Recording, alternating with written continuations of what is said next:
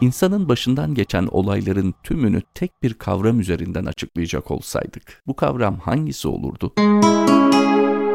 Menkıbeye göre adamın biri koşarak Hazreti Süleyman'a gelir. Tir tir titremektedir. Yüzü sararmış, dudakları morarmıştır. Hazreti Süleyman adama ne olduğunu sorar. Adam telaşla Azrail aleyhisselamdan kaçtığını, Azrail aleyhisselamın kendisine çok tuhaf bir nazarla baktığını, korkudan gelip Hazreti Süleyman'a sığındığını anlatır. Peki benden ne istiyorsun diye sorar Hazreti Süleyman. Adam ey padişah beni rüzgara bindir, Hindistan'da bir adaya beni gönder. Böylelikle Azrail'in hışmından kendimi kurtarayım diye cevap verir. Hazreti Süleyman emreder ve emrindeki rüzgar adamı Hindistan'da bir adaya bırakır. Ertesi gün divan vaktinde Hazreti Süleyman halkı kabul ederken Azrail aleyhisselam da çıka gelir. Hazreti Süleyman bir gün evvelki hadiseyi hatırlatarak adama neden hışımla baktığını Azrail aleyhisselama merakla sorar. Azrail aleyhisselam şu cevabı verir. Ey şanlı peygamber ben o adama hışımla bakmadım, şaşkınlıkla baktım. Çünkü Cenab-ı Rabbül Alemin bana o kişinin canını Hindistan'da filan adada alacağımı bildirmişti. Bu adamın 100 tane kanadı olsa bu vakitte Hindistan'daki o adaya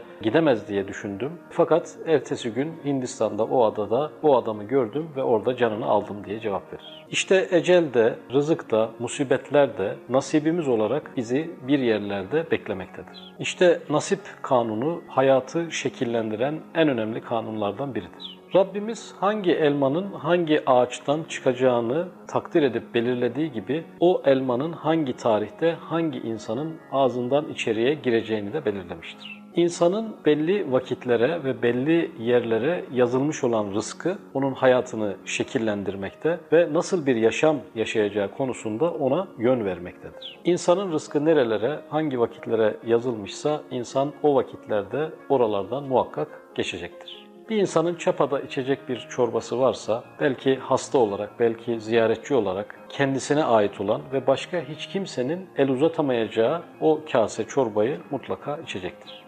Cerrahpaşa'da içilecek bir yudum su varsa kişi mutlaka Cerrahpaşa'da o suyu içecektir. Umre'de ağzından bir hurma geçeceği mukadderse, o hurma onun nasibi ise kişi Umre'ye gidip o hurmayı mutlaka yiyecektir. Abdülkadir Geylani Hazretleri şöyle demiştir. Rızkını dert etme, rızkın senin onu aradığından daha fazla seni aramaktadır. Mevlana Hazretleri de susuzluk suyun insanı çekmesinden ileri gelir der. Bir hak dostu talebeleriyle birlikte haksız yere hapse atıldığında yaptığı ilk yorum şu olmuştur. Burada yiyecek rızkımız vardı, o rızkımız bizi buraya getirdi. Nasip ve rızık kavramı öyle geniş, öyle kuşatıcı bir kanundur ki insan kendi başına gelen bütün olayları sadece bu kanun üzerinden de kendisine açıklayabilir. Tirmizi'de geçen bir hadis-i şerifte Efendimiz Aleyhisselatü Vesselam Allah bir kulunun bir memlekette ölmesini takdir ettiğinde